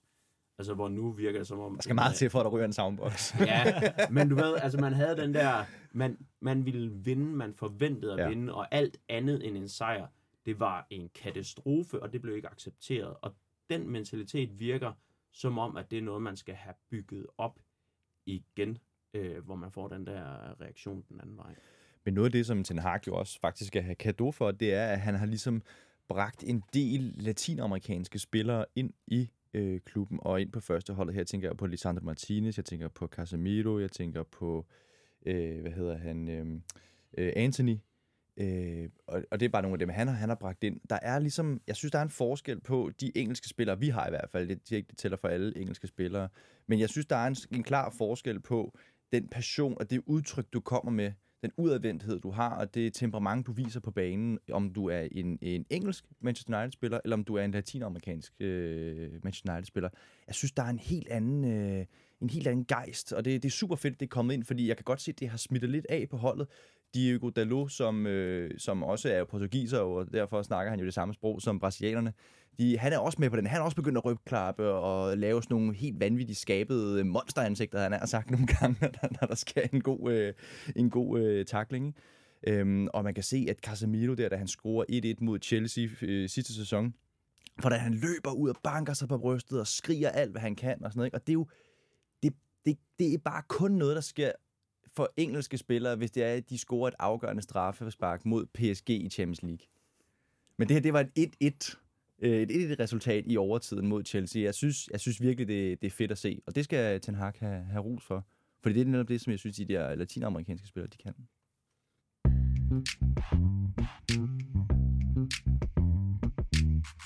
På søndag kl. 15, der går det løs på Old Trafford mellem øh, West Ham og Manchester United. Og øh, der kan man jo godt tænke sig at spørge, øh, Nikolaj, hvem er i bedst form lige pt? altså kigger vi udelukkende på, på 2024-formen, så, øh, så må det jo være United. Kigger vi sådan 10-15 kampe tilbage, så er det jo West Ham. Øh, vi havde jo en altså, absurd god december med sejr over ja, United, Arsenal. Øh, men vores 24, vi har ikke vundet en kamp i 24. Så blev uafgjort mod Brighton, Bournemouth, Sheffield. Altså kampe vi på papiret, hvis vi, hvis vi gerne vil være der, hvor vi, hvor vi egentlig gerne vil være. Best of the rest, kald det hvad du vil. Øh, så det er jo kampe, vi skal vinde. Vi har rigtig svært ved de her, øh, lad os kalde dem midter bundhold. Det, det spiller ikke. Så, øh, så, så lige pt, så går I ind til den her kamp i en bedre form, end vi gør. Jamen, jeg er enig med Nikolaj. Det er over, set over sådan sæsonen, så vil jeg faktisk sige, at West Ham er i bedre form. Men hvis vi kigger på, hvordan det går i 2024, så, så er United jo klart i bedst form. Men det er ikke fordi, at de er i særlig god form selv. Når man øh, nu skal have den her kamp mellem United og West Ham, så kan vi jo heller ikke lade være med at kigge på, at øh, jeres manager er vores gamle manager, som var sat til at tage over for øh, Ferguson for snart øh, 10 år siden. Er man tilfreds med David Moyes i West Ham? Ja, hvordan går det med gamle Moyes? Ja, men må, må jeg lige spørge jer, hvad, hvad tror I, at vi tænker om David Moyes? Jeg har jo lavet en lille bitte smule research, fordi jeg tænkte, om mm. vi skulle snakke om det, så jeg vil faktisk lade Niels Erik øh, komme Altså nu har jeg jo set lidt inde på, øh, jeg har jo snydt lidt og mm. kigget ind på jeres danske Facebook-gruppe, ja. og der ser folk ikke så positive ud. Og jeg tror måske også, at der er nogen, der sidder og tænker, at gid, det var os, der havde fyret Moyes, og så havde vi taget Unai Emery, når han har gjort Aston Villa så god, at deres materiale er meget bedre end vores. Mm. Det tror jeg måske, der er nogen, der sidder og tænker. Ja. Nu har I, nu har I jo begge to snydt lidt, så, så I har måske jo allerede luret lunden, men, men jeg får tit den her fra andre fangrupper. Åh, oh, I må også være helt op og køre over, I har Moyes, og det, han har gjort for jer. Og, og, og den er sådan lidt, den er lidt delt, ikke? fordi ja, han har gjort et fantastisk arbejde. Vi er i Europa for tredje år i streg. Vi har vundet en europæisk turnering. Det, det, det troede jeg altid ikke, at jeg skulle få lov at opleve. Øhm, men der er generelt bare en rigtig dårlig stemning omkring Moyes. Mm. Øh, og øh, jeg har sagt det her før til, til, til andre, at bygge en statue af Moyes, sige tak for denne gang, og så skal vi ud og have noget nyt. Øh, måden, måden, vi spiller på, er, hold kæft, hvor er det kedeligt. Øh, og nogle gange er det svært overhovedet at regne ud, hvad det er, han gerne vil. Sammensætningen af, af, af de 11, han vælger nogle gange, sidder man og tænker, hvad, hvad, hvad vil du med det her? Øh, så der er, der er ikke en udbredt tilfredshed med, med David Moyes, på trods af, at han faktisk har løftet klubben. Og havde du, havde du solgt mig en 6. plads efter 22 runder inden sæsonen, så havde jeg grint, sagt, det, det skal du nok ikke regne med. Så, så, så det, der, det er så åndssvagt, fordi ser du det udefra, så ser alt godt ud. Men det er det ikke. Øh, måden, vi vinder vores kampe på, med en boldbesiddelse på øh, 28 procent og øh, øh halvanden skud på mål. Hold nu op. Så, øh, så jeg er ikke jeg er ikke selv kæmpe fan af David Moyes. Øh, jeg så gerne, at vi fik nogle nye idéer og, og nye kræfter ind, øh, men, men har al respekt for det, han har gjort for os, og han overtog os i en rigtig svær situation, hvor vi lignede et godt bud på en, en, en nedrykker, og har løftet os til en 6., en 7. og så en beskeden 14. plads. Det er også den opfattelse, jeg får, øh, når jeg, jeg sad og så nogle... Øh, jeg gik ind på YouTube på øh, West Ham Fan TV-kanalen, og, øh, og, og prøvede at få noget, noget insights derfra. Øh, og det er også som om, at det, altså det, det er min oplevelse, at det er sådan lidt et, øh, et forhold, hvor du bliver gisseltaget af David Moyes, fordi at han, I er jo i Europa, takket mm. være ham, så man kan ikke rigtig komme af med ham, men det kan også godt være lidt en hindring for jer nogle gange, altså, eller han kan godt være en hindring for jer, at man gerne vil videre, men det er bare sådan, I spiller bedre, end I har gjort i lang tid, ikke? Altså på, på de overordnede linjer. Altså, vi, får, de... vi får bedre resultater. Ja, det vil ikke sige, at vi spiller bedre. Nej, nej, lige præcis. Ikke? Altså det med, at I kommer i Europa for eksempel, ikke? Mm. Altså, det er jo, som du selv sagde, det er jo ikke noget, du øh, havde troet, du skulle opleve. Så igen, det er lidt, altså, hvad skal man gøre? Mm. Skal, altså, jeg tror, at bestyrelsen vil jo sidde og sige, kig på, på regnskabet og hvad de får ind af, af hvad hedder det, bonus og sådan noget for at komme i Europa, så siger, det ser godt ud, det kører, vi har, der er velstand i klubben, det uh, what's not to like? Ja, og, og, og det er også det, jeg siger, det, det er derfor, den er sådan lidt, den er svær, ikke? fordi at, at udefra set, så ligner det, alt er godt. Vi, øh, men, men, men det er, altså, David Moyes er jo den sidste af de her gamle dinosaurer der sådan rigtig er tilbage af, af de her type træner. Ah, vent til I får Big Sam. Jeg skulle lige så sige, uh, worst case scenario, så fyrer vi ham, og så, så sætter vi Big Sam til at, at klare ærterne. Men, uh, men, men han er jo, når du kigger på den type managers, der kommer ind i Premier League nu, der er altså nogle af dem, hvor jeg sidder og tænker, kæft, det gad jeg godt, det var os, der fik sådan en type. Hvem skulle det være? Hvem kunne du godt tænke dig? Jeg synes faktisk... Det Serbi, for eksempel? Fra Brighton? Ja, men, men lad os bare være ærlige, det, det er nok ikke os, der ender med ham. Øh, jeg synes, at uh, Arla fra, øh, fra Bournemouth ser vanvittigt spændende ud. Havde en hård start, men begynder at se nu, hvad det er, han gerne vil med holdet. De begynder at spille rigtig, rigtig underholdende fodbold. Min, min helt våde drøm er jo, at Newcastle får storhedsvandvid øh, og tænker, at vi skal have en, en, en top, top, top træner, øh, og, øh, og derved lade Eddie Howe gå. Ham så jeg gerne overtage. Når du, øh, når du kigger på de resultater, West Ham har haft, og, og det Moyes har leveret, og, øhm, så kunne man vel også godt tænke, at han måske mere er sådan en, en type kaospilot. Han kan stabilisere et projekt, og han kan bringe det til et sted mellem en 12. og, og en 6. plads, og sørge for, at man leverer noget stabil fodbold, men man kan ikke man kommer aldrig helt op og ringe og bliver rigtig underholdt af, af det, han øh, kan levere. Det, det gør man ikke. Og den type fodbold, han praktiserer, eller som, som, som vi praktiserer nu, som jo er øh, altså, vanvittigt kontrabaseret. Vi, vi behøver ikke have bolden. Jo mindre, jo bedre nærmest. Øh, det, det, det er en taktik, der fungerer rigtig godt imod de hold, der gerne vil have bolden. Og det ser vi også. Også derfor, vi får sejre mod United og, og Arsenal osv., fordi at, at den her form for taktik fungerer rigtig godt imod det. Øh, problemet er bare, at det er også den form for taktik, der gør, at du taber 5-0 til Fulham og øh, får en snitter på 5-1 til Liverpool. Fordi du, kan ikke, du, kan ikke, du kommer simpelthen ikke til at kunne stabilisere og kontinuerligt lave gode resultater med, med den form for fodbold. Det, det er fuldstændig umuligt. Hvis du kigger på alle trends og, og, og moderne fodbold i dag, så handler det om, det handler om at have bolden. Det handler om at lave, øh, altså det er genpres, og det er højt op på banen, og, sådan, og vi er totalt the antidote til alt, hvad moderne fodbold er i øjeblikket. Øh, og, og, men det umiddelbart, det er det, Moyes kan. Øh, så, så derfor, så, som du siger, vi, vi, han bliver aldrig en, øh, en træner, der tager os ind i top 5. Når du øh, også sådan ligesom skal, skal anskue selvfølgelig, hvad han måske har mangler af, af træner øh, egenskaber. Men hvad, hvad tænker du med, med jeres spillermateriale? Har I handlet nok? Har, har I de rigtige talenter, de rigtige spillere til at, at bære et, et boldbaserende fodboldhold? Altså, vi henter jo en, øh, en, en, en, en uh, sporting director i, uh, i Steiden fra, fra tysk fodbold, og han, uh, han er jo manden bag de her handler, vi har lavet på det seneste i uh, Mohamed Kudus, uh, James Ward-Prowse, Alvarez. Øh, den, altså virkelig, virkelig solid handler. Så når jeg kigger på, på det spillermateriale, vi har, så synes jeg ikke, at vi er markant dårligere end Aston Villa eller Newcastle for den sags skyld. Øh, jeg synes faktisk, vi har vi har ret stærkt et ret stærkt hold. Vi har flere spillere, jeg sagtens kunne se træde direkte ind i jeres trup. Nu bliver jeg jo nysgerrig, så de resultater, vi ser lige øh, før øh, nytår, altså i december, hvor I først taber 5-0 til Fulham, mm. og så taber 5-1 til Liverpool, så vinder 2-0 over United, og så vinder 2-0 over Arsenal.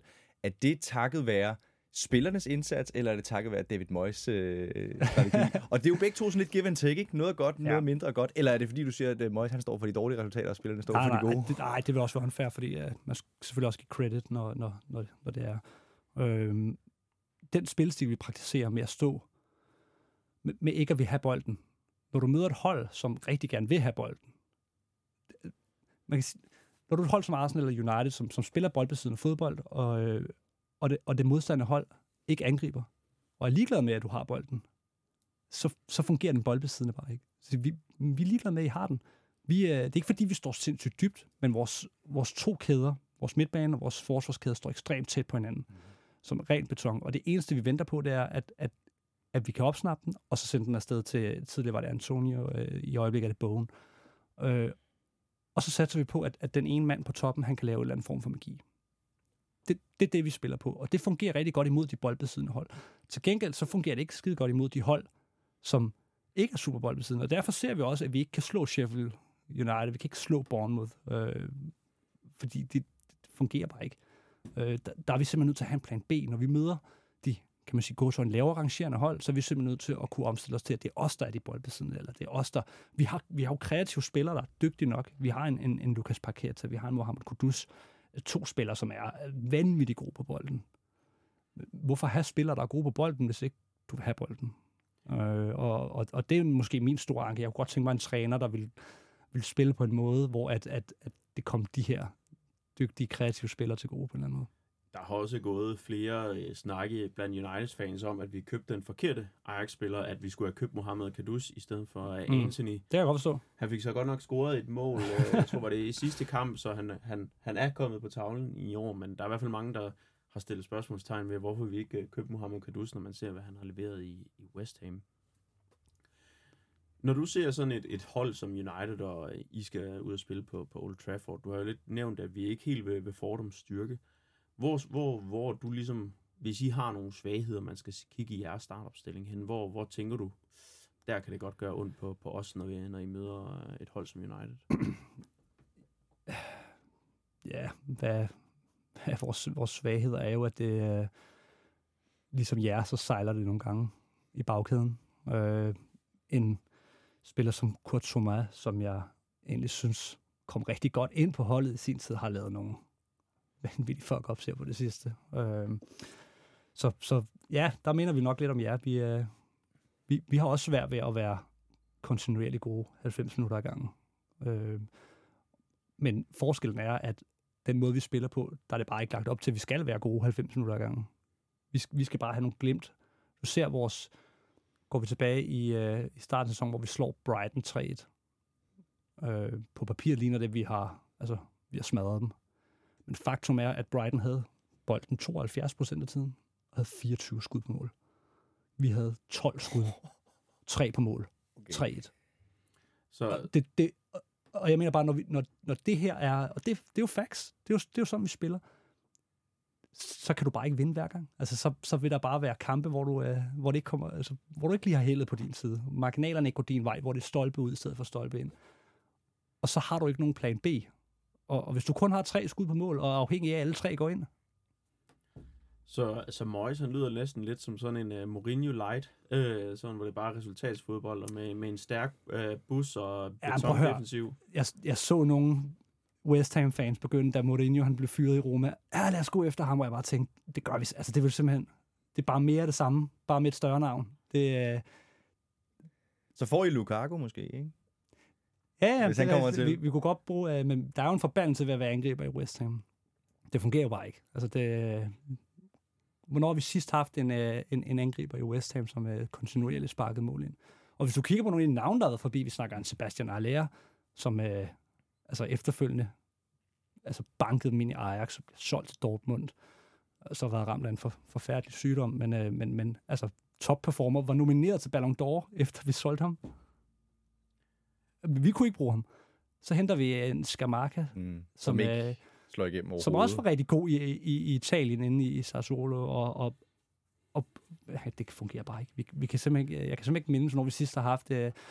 Og, og, og så kan man sige, at det er en, nu sagde jeg, kaldte det en forbandelse, men det, det er nok det er igen tilbage til den måde, vi spiller på. Det, man skal kunne absurd meget på egen hånd, som angriber i West Ham. Men når jeg også tænker på nogle af de spillere, som, som jeg har hentet, øh, og hvad jeg ligesom har set udefra, en af jeres største succeser må jo vel næsten være James Ward-Prowse. Ja, jamen, det er fantastisk. Altså det virker som om, at øh, spil, spark den op til jeres angriber, håb på, at han får et frispark ude eller lige omkring feltet, og så at James Ward-Prowse enten selv kan banke den i mål. Jeg tror, han er, har han taget David Beckhams Nej, han mangler en. Han mangler en. Og ellers så, øh, så lægger han nogle sukkerbolde ind på, mm. På, på hjørnet man prøver, vi, vi var jo det hold i forvejen, der var absolut farligst på dødbolde. Han, er, han passer som, som fod i hose på, på det her hold her, for nu, nu har vi bare fået et, et ekstra element i vores dødbolde. Han, han, han lægger dem nu simpelthen, som, som de skal hver eneste gang. Ikke? Så, øh, så, så han, altså, vores, hele vores kan man sige, sportslige setup og indkøbspolitik og sådan noget, det fungerer i øjeblikket. Som sagt, fået en ny øh, sportslig ledelse, som, øh, som virkelig har styr på det her. Pengene, vi fik fra, fra Declan Rice, de er blevet brugt fantastisk. Sindssygt bytte, vi har fået lavet. Det, jeg vil gøre det hele om igen, hvis jeg fik muligheden. Hvad med Antonio? Er han ikke... Øh... Han er færdig. Er han færdig? Ja, han er færdig. Jeg kan se, at han står som tvivlskamp, Ja, ja. tvivlsom til kampens opgør, men jeg tænker jo, at han vil være en drømmetargetman. Han, Ja. jeg, jeg synes, jeg husker ham udefra, så, øh, som en ikke West Ham-fan, at det, det der er gået sådan rimelig godt for ham Ja. i West Ham. Det, ja, ja, og han- hans bedste sæson, og så ligger vi på en, en, en, en 10-11 mål, ikke? Øh, så, så, så vildere er det heller ikke. Men når det er sagt, han, han, er, han har tabt noget fart. Han har stadig sin enorme fysik. Der er ikke, du finder ikke mange, der kan vælte ham. Han er absurd stærk, men, men der mangler en lille smule på, på tophastigheden, og, og slutproduktet er der bare ikke. Altså, det, det, det er helt væk. Og øh, det er ikke, fordi han ikke kommer til chancerne, fordi det, det gjorde han. Nu har han så været skadet i en, i en længere periode, øh, og, og, og er tvivlsom til i morgen. Jeg tror ikke, han spiller i morgen, øh, men, men vi kommer nok til at se ham igen om på uger. Jeg, jeg ser ikke, der er mere i ham. Det, øh, han skal en hylde ned. Hvad så, altså, når du siger en hylde ned, mener du så rykkes ned, en hylde ned på højre bakken igen? Nej, nej, jeg mener en, en hylde ned klubmæssigt. Ja. Øh, jeg, jeg, jeg ser ham ikke øh, være en del af en ideel startopstilling i West Ham. Når øh, vi nu tager imod West Ham i morgen, og som Nikolaj beskriver, så er de jo utrolig farlige på dødbolde og spiller øh, rigtig resultatfodbold. Er det ikke næsten opskriften på øh, en katastrofe jo, i morgen? Jo, for vi er utrolig dårlige på dødbolde, så det er jo dejligt. Ja, det vil, øh, sidder man ikke næsten og får sved i håndflader, når man sidder og tænker på, at vi, lige øh, nu. vi kan ikke dække op for et hjørne eller et frispark. Det så vi jo mod, øh, var det Tottenham, der bare lagde dem ind øh, på Richarlison og alle mulige andre. Ja, det har været et gennemgående tema i lang tid, synes jeg efterhånden. Jeg tror, det er et års tid siden, at øh, man valgte at hyre en ny dødboldschef, og det er bare på ingen måde blevet bedre. Så jeg ved ikke, om det er fordi, at øh, spillermaterialet bare ikke kan øh, forstå, hvad det er, der skal til, eller om det er fordi, at vi bare stadigvæk ikke har knækket koden for at lede tilbage til det, vi startede med i podcasten. Bare i forhold til dødsbo- øh, dødbolde, og, og i hvert fald bare beskytte os mod dem til at starte med. Jeg ved ikke, hvad det er, der går galt. Men jo, det er da, det er da super træls, at uh, James Ward-Prowse nu også øh, kan lægge nogle gode øh, dødbolde ind. Ja, og så, altså, og så har vi jo også spillerne til at, at, at gøre en reel trussel ind i, i feltet. Ikke? Øh, så det er ikke tilfældigt, at vi er, at vi er en af dem, der, der gør det bedst på den type, type situation. Det her det er en kamp for Harry Maguire, det kan jeg godt se. så øh, når vi øh, tænder for fjernsynet i morgen, Nikolaj, hvad tænker du, det er for en, øh, en kamp, vi kommer til at se i fjernsynet? Jamen, ja, ja, det, bliver, det bliver en kamp, som, øh, som, som alle de andre, vi spiller, når vi, når vi spiller mod dem, som, kan man sige, i, i godsøjne er større end os. I kommer til at have bolden en, en 70 til 75 procent. Det er ikke utænkeligt. I kommer til at have et hav af skud fra distancen, fordi vi er, altså, vi har et betonforsvar. Vi spiller, vi spiller zoner og mandmarkering. Det vil sige, du har hver forsvar, og, både forsvar og midtbanen har egentlig deres egen, hver spiller har deres egen zone, og når en modstander er i den zone, så er, er der mandsopdækning på. Det gør det sindssygt svært at, træde, øh, at komme igennem midten. Øh, så alt skal ud via kanter, og jeres kanter skyder jo på alt uanset om det giver mening eller ja, ej. Ja, ja, men så, det kan også være, at den eneste måde, vi kan trænge igennem, det er faktisk at lade være at stå ude på den anden side og skyde. så jeg, jeg, jeg forudser en kamp, hvor I har bolden klart mest, og I kommer til at have et hav af skud. Højst sandsynligt ikke særlig mange skud, øh, som er, er på mål eller tæt på. Og, øh, og så tager vi jer på en omstilling. Tror Jared Bowen måske? Højst sandsynligt Jared ja, Bowen, eller en Kudus. Tror du, at en, øh, en spiller som Rasmus Højland, som egentlig er en forholdsvis stærk øh, angriber, har han en chance mod jeres øh, centerforsvar, eller bliver han... Øh, det, det er ikke en drømmekamp for ham. Det tror jeg ikke. Jeg tror, det, det, det her det er en af dem, han ikke gider. Fordi han bliver, øh, han bliver mandsopdækket, og han bliver sat hårdt af nogle halvstore fyre ind i det forsvar. Hvad med dig, Nicolas? Hvad tror du, øh, hvad er det for et udtryk og, og et hold, vi øh, stiller op med i morgen? Det lyder jo lækkert, at man får 75 procent af boldbesiddelsen. det tænker jeg bare, at vi skal prøve at, at spille så, så godt på, vi nu kan. Det er jo Ten Hag's drømmescenarie med noget kontrol, men igen, altså, der er en god analogi, der hedder, at du kan sidde øh, en aften i baren og, øh, og flytte med pigen, øh, men hvis der så kommer en lige inden lukketid og tager med hjem, så er det fuldstændig ligegyldigt jo. så øh, hvis der ikke falder nogen mål af, mens vi har bolden, øh, så er det jo fuldstændig ligegyldigt. Men altså, jeg håber da, at, øh, at vi kan prøve at få, få lidt mere momentum i det, som vi, som, som vi så i sidste kamp, og så prøve at skærme lidt mere af. Det lyder ikke som om, at øh, West Ham kommer til at være den største offensive trussel hele kampen igennem. I hvert fald, der kommer de her stik løbende, hvis vi mister fokus. Og det er jo det, vi skal være opmærksom på. Det er ikke ja. at miste fokus i kampen. Og det, og, det, man sige, og det er svært imod West Ham. Grunden til, at vi er, altså, vi er jo gode på, som jeg har sagt, vi er gode på dødbolde. Og vi får rigtig mange dødbolde. Og grunden til, at vi gør det, er, fordi vi spiller så vanvittigt meget på kontra. Og når du laver en kontra, jamen en kontra er jo, fordi at modstanderen ikke er på plads. Og når man ikke er på plads, så trækker man et frispark. Det er det, vi spiller på. Så vi, altså, vi kommer til at få vores chancer, og det gør vi udelukkende, fordi der kommer en, en lang bold dybden til en, en, en bone eller en kudus, som har noget fart, som gør, at, øh, at I er nødt til at lave en, en bremser på et eller andet tidspunkt. Og det er det, vi satser på. Så er det alle mand on board ind i feltet, og så, øh, og så håber vi på at kunne, øh, kunne, kunne smække den ind. Og, øh, og nu sidder jeg og lyder som om, at jeg er stolt af det. det jeg synes, det er forfærdeligt. Jeg vil, jeg vil jo ønske, at vi kunne, kunne spille langt mere boldbesiddende fodbold, og øh, du ved, sukkerbold og, og alle de her lækre ting. Øh, men, men faktum er, at det, det er sådan her, vi spiller. Øh, og, det, og det er sådan, vi skal slå jer i morgen. Det er, at I har bolden, når I taber den, hurtig omstilling, I er nødt til at lave nødbremse, så at der kommer vores øh, muligheder. Når du nu øh, ligesom øh, lægger jeres strategi og taktik ud på, på den måde, tror du så, det gør en, en, en vil det gøre en stor forskel i jeres måde at spille på, hvis United for eksempel fører 1-0 til, til halvlejen? Vil Moyes så skubbe jer længere frem, eller satser I bare på, at øh, United prøver på at komme på, på 2-0, og så, øh, så så skal I prøve at lukrere på det, eller hvad? Og her vil jeg jo elske at sige, jamen så går vi lige over i en øh, uh, 3-5. Det gør vi ikke. Altså det, og, det, og det er jo det, jeg efterlyser. Jeg synes jo simpelthen ikke, vi har en plan B. Uh, det, det er plan A eller, eller ingenting. Uh, jeg, jeg så har vi en Danny Ings, der vi kan sætte ind i de sidste 20 minutter, som er...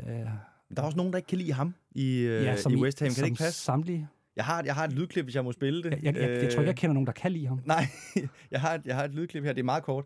Uh, jeg skal lige finde det. Jamen selvfølgelig. Hvad, hvorfor er han Ravs så uklar med fanbasen? Det kommer her. It worries me. You know, it worries me for the rest of the season because once this European uh, adventure is over, and trust me, it will be over this season. We're not going to win that trophy. It'd be a fucking miracle if we won that. We ain't. Oh, det var det var europæiske det kommer her. But, but right, Danny Ings. Danny Ings, right? I, I fucking can't stand Danny Ings. I think Danny Ings was as big as Wes Money. Had his best game.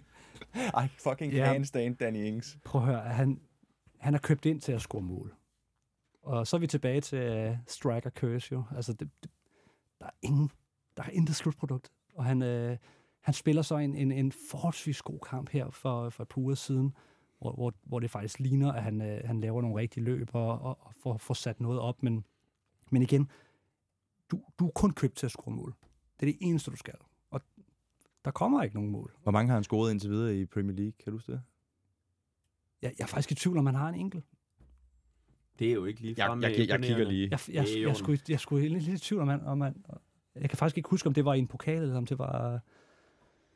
Jeg, jeg kan mindes, at han har scoret et mål, men, men øh, I må ikke hænge mig op på, hvad, i hvilken turnering det var. Men, men, men og Danny Ings er jo... Altså, han får jo heller ikke kontinuerlig spilletid, og jeg kan heller ikke udelukke, at han kunne, uh, kunne score måske hele tre mål på en sæson, hvis han fik jeg kan, jeg kan slet ikke se ham optræde på, øh, på scoringstavlen i Premier League i den Nej, her sæson. Så, så har det nok ikke været... Øh...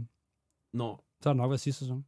Med, øhm, hvad skal man sige, du, med de ambitioner, med det, man ligesom kan sige, øh, du har nævnt omkring West Ham, og mm. det, I har leveret, og det, I kan levere, jamen, øh, vi er jo lige bag ved jer, og du nævnte, at du troede, at, at United nok ville ende over jer, når sæsonen er slut. Øh, selvfølgelig er spillet ikke, hvad du ønsker, men resultatmæssigt, hvor, hvor skal West Ham ende i, i Premier League i, i år, for at du tænker, at det kan godt være, at spillet ikke var godt, men placeringen i Premier League er tilfredsstillende? Altså, jeg synes, det ville jo være rart, hvis vi kunne lande på en, en europæisk plads. Det så ser så også ud som om, at, at nærmest hele top 10 kan ende i Europa øh, med, med det nye øh, Champions League-format, der kommer. Øh, men jeg synes jo, vi har, vi har spillerne og, og materialet til at være at være den subtopklub, som, øh, som, som jeg jo synes, vi er. Og nu blev vi 14. sidste år, men, men sæsonen blev lidt reddet af et, et europæisk, øh, europæisk pokal. Ikke? Øh, årene før vi blev nummer 7 og nummer 6, og det er også der, jeg ser os. Og det, øh, der vil sidde nogle West Ham-fans derude, fordi vi, vi er sjældent enige om noget som helst, øh, kan jeg sådan fornemme på vores... Øh, selvom vi ikke er så mange, så er vi gode til at være uenige. Men øh, der vil sidde nogle stykker, der siger, at det er slet ikke ambitiøst nok, og så vil sidde rigtig mange, der siger, slap nu af, mand nummer 10, det er rigeligt. Jeg synes, vi er mellem 6 og 8. Der kan man jo så vende den om til, til os, øh, Nikolas. Det er jo ikke lige frem et, øh, en sted i tabellen, vi øh, ynder os i United. Hvad, øh, vi har vel ikke rigtig nogen muligheder, udover at vi skal vinde øh, over West Ham i morgen, hvis øh, vi skal indfri vores øh, ambitioner om Champions League øh, til næste år? Nej, det er jo bare mig. Det, det er jo de her kampe, hvor vi skal jo bare tage de point. Altså, så må det være de der Liverpool og City og Arsenal-kampe, hvor det, det kniber med at, at få skrevet noget sammen. Det, det, er jo, det er jo her, vi skal hente point. Det er her, altså jeg ved godt, der ikke er nogen nemme kampe i Premier League, men det er jo en af de her kampe, der er nemmere. Mm. Altså, det bliver vi nødt til at, at, at få noget ud af. Ja. Og det men, synes jeg er en færre ansagelse. Sådan skal I jo også se jer selv. Men, men, men Jeg tror, at rigtig mange andre ser ikke Uniteds trup som værende markant stærkere end West Hams trup. Og altså, vi har slået jer de sidste to gange, vi har mødt jer. Og, Au, for fanden. Det, og jeg, kan ikke, jeg kan ikke se, jeg ser ikke, der ligger en, en røvfuld til os i morgen, og vi kommer endda i, i halvdårlig form. Øh, jeg holder fast på, hvad jeg starter. Jeg tror, en, en, en 1-1'er, det er et, øh, det er et ret realistisk resultat. Tror du, at United indfrier sin ambition om, nu kan det jo godt være med det nye mm. format, at Champions League også giver femteplads. Femteplads, ja. Tror du, at øh, vi indhenter øh, Aston Villa, og vi bliver en del af top 5, eller tror du, at det er ønsketænkning fra vores side? Nej, jeg, jeg tror, I tager den sjæleplads, vi har nu. I bliver, det bliver lige ude for... øh, Jeg, jeg, jeg ser jer ikke komme i, uh, i Champions League. Det var jo ikke det mest op. Ej, jeg øh, håber det altså stadigvæk.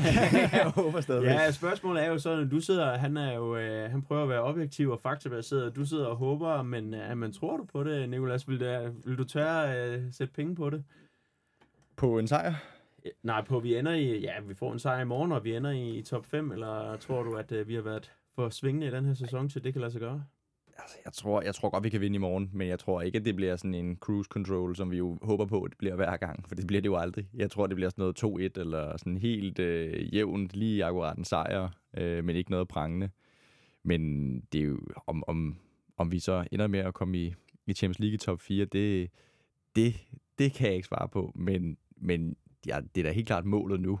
Altså, det, der er ikke rigtig så meget andet. Så måske FA Cup, ikke? Det, det kan man måske lige håbe på også er en succesoplevelse, vi kan få. Det tror jeg i hvert fald, øh, Bruno Fernandes han sagde her forleden. Han sagde, altså det, det eneste, der er tilbage at spille om den her sæson, det er FA Cup, sagde han. Mm. Altså på, nuværende tidspunkt har jeg allerede 8 point op til top 4.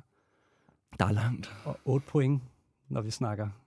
Altså, det her, det, det, det er de fire hold, der vinder. Uge ud, uge ind. Det, er- den, den bliver svær. Det, jeg, jeg, jeg ser jer ikke komme derop, men, men og jeg tror også, der er nogle vigtigere ting for jer, end at tænke på at komme i top 4. Jeg tror, at der er en, øh, der er noget oprydning, intern oprydning.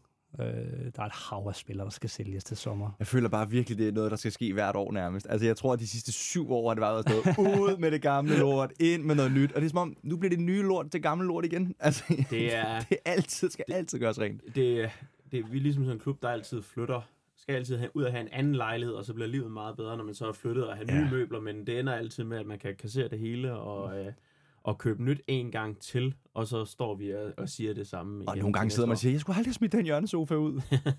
Hvad lavede jeg? Jeg tænkte dog på. Men øh, hvad tror du, resultatet bliver i morgen, øh, Nikolas? Nu har Nikolaj jo budt ind med, med 1-1. Jeg tror, det bliver, jeg bliver, jeg tror, det bliver 2-1. Det er bare det realistiske bud, fordi nu har vi jo set, at United godt kan øh, score mål. Fire styks, hold da op. Var det dog flot. øhm, men, øhm, men jeg tror ikke, det er en, øh, det er en, en rød tråd, eller en, en, noget, vi skal forvente os fra nu af og frem. Øhm, jeg tror, at United, ja, det bliver meget jævnt. Øh, men, men det er da fedt at se, at der kan komme nogle mål nu. Så må ikke der også lige kommer to styks i morgen. Så du tror på 2-1? Ja, men jeg tror, koncentrationen den kommer til at svigte, og så bliver vi rigtig nervøse. Og der kommer et eller andet kontrastik. Øh, Jared Bowen, han øh, løber ind og laver et øh, irriterende mål, og så sidder man på kanten af sofaen igen, og kan igen ikke slappe af. Klassisk United. Og der er heller ikke noget mere frustrerende, end at have bolden 70% af tiden, og så komme bagud 1-0. Nej, det, er Hvad fanden gør man så, ikke? det kunne godt ske. Hvem tror du på øh, laver Uniteds mål? Jeg vil håbe på, det Rasmus Højlund. Jeg kan jo godt lide, at øh, han er kommet i gang nu, og jeg elsker, jeg ved ikke om, om Nikolaj, om du så det der, da han scorede sit mål, hvor han ligger sådan under, jeg ved ikke om det, hvem det er, om det er en eller anden forsvarsspiller fra Wolves, hvor han ligger bare sådan og fejrer, ja! Og han ligger og råber sådan lige ud i mikrofonen, der står på kanten af sidelinjen, så da han scorer, så troede jeg først, det var en fan, der råbte, men det er ham, der ligger og råber, ja! Jeg håber, at han godt øh, kan lave en base mere. Jeg håber, han kommer godt i gang. Men øh, hvem skulle det ellers lige være? Garnacho måske? Nikolaj, hvem tror du, der scorer for, for West Ham? Du troede jo på øh, et, et enkelt mål fra jeres side af. Jamen, øh, ah, skal vi så ikke være frække, så siger det på et direkte frispark af Ward Prowse. Så han tager simpelthen... Og så udligner han ja, han, tager, rekorden. han udligner, Ej, han udligner Beckhams rekord og, øh, og smækker den forbi en under natter. Øh, Højst sandsynligt har en hånd på den, men alligevel ender med i målet. Jeg vil sige, at det, det føles næsten så øh, sådan i universet, at det burde være det, der sker, fordi det er tit, at sådan nogle ting sker mod United, hvor man tænker, at en eller anden rekord ikke skal ske, og så bliver det en eller anden gigantisk overskrift. Beckhams øh, frisparksrekord ryger til 1-1 øh, mod West Ham på Old Trafford, og så skal han stå der og blive fejret for hans direkte Og der, frisparksrekord. der kunne næsten ikke være et bedre stadion at, at, at tage den rekord på ind på Old Trafford. vel? Så, Og så, øh, og så scorer han selvfølgelig to eller sådan noget i morgen, ikke? Og så bliver den overtaget. Ja, jeg kan slet ikke have det. Ej, altså, altså jeg jeg, kan slet ikke have jeg, det. jeg har næsten ikke engang lyst til at tænde på kampen. Men det Kan bliver vi selvfølgelig ikke komme tilbage igen? Altså, og så holde den kørende? Kæmp nu lidt for det, mand. Ja, det jeg tror, øh, det er jo også, øh, nu forsvinder Sharers rekord jo ikke nu, hvor Kane han skiftede øh, ud af, af Premier League her. Så øh, det må ikke, at der er nu en rekord, der står på fald. Jeg tror, at øh, jeg vil sige øh, tak for i dag, og tak fordi, øh, Nikolaj, du vil øh, deltage. Det sætter vi stor pris på. tak fordi jeg måtte. Det var super hyggeligt. Ja, tusind tak til dig, Nikolaj, for også at være med i dag. Ja, selvfølgelig. Så øh, vil jeg sige øh, tak til vores lyttere, og øh, så tror jeg kun, der er én ting tilbage, og det er at sige, Come on, United!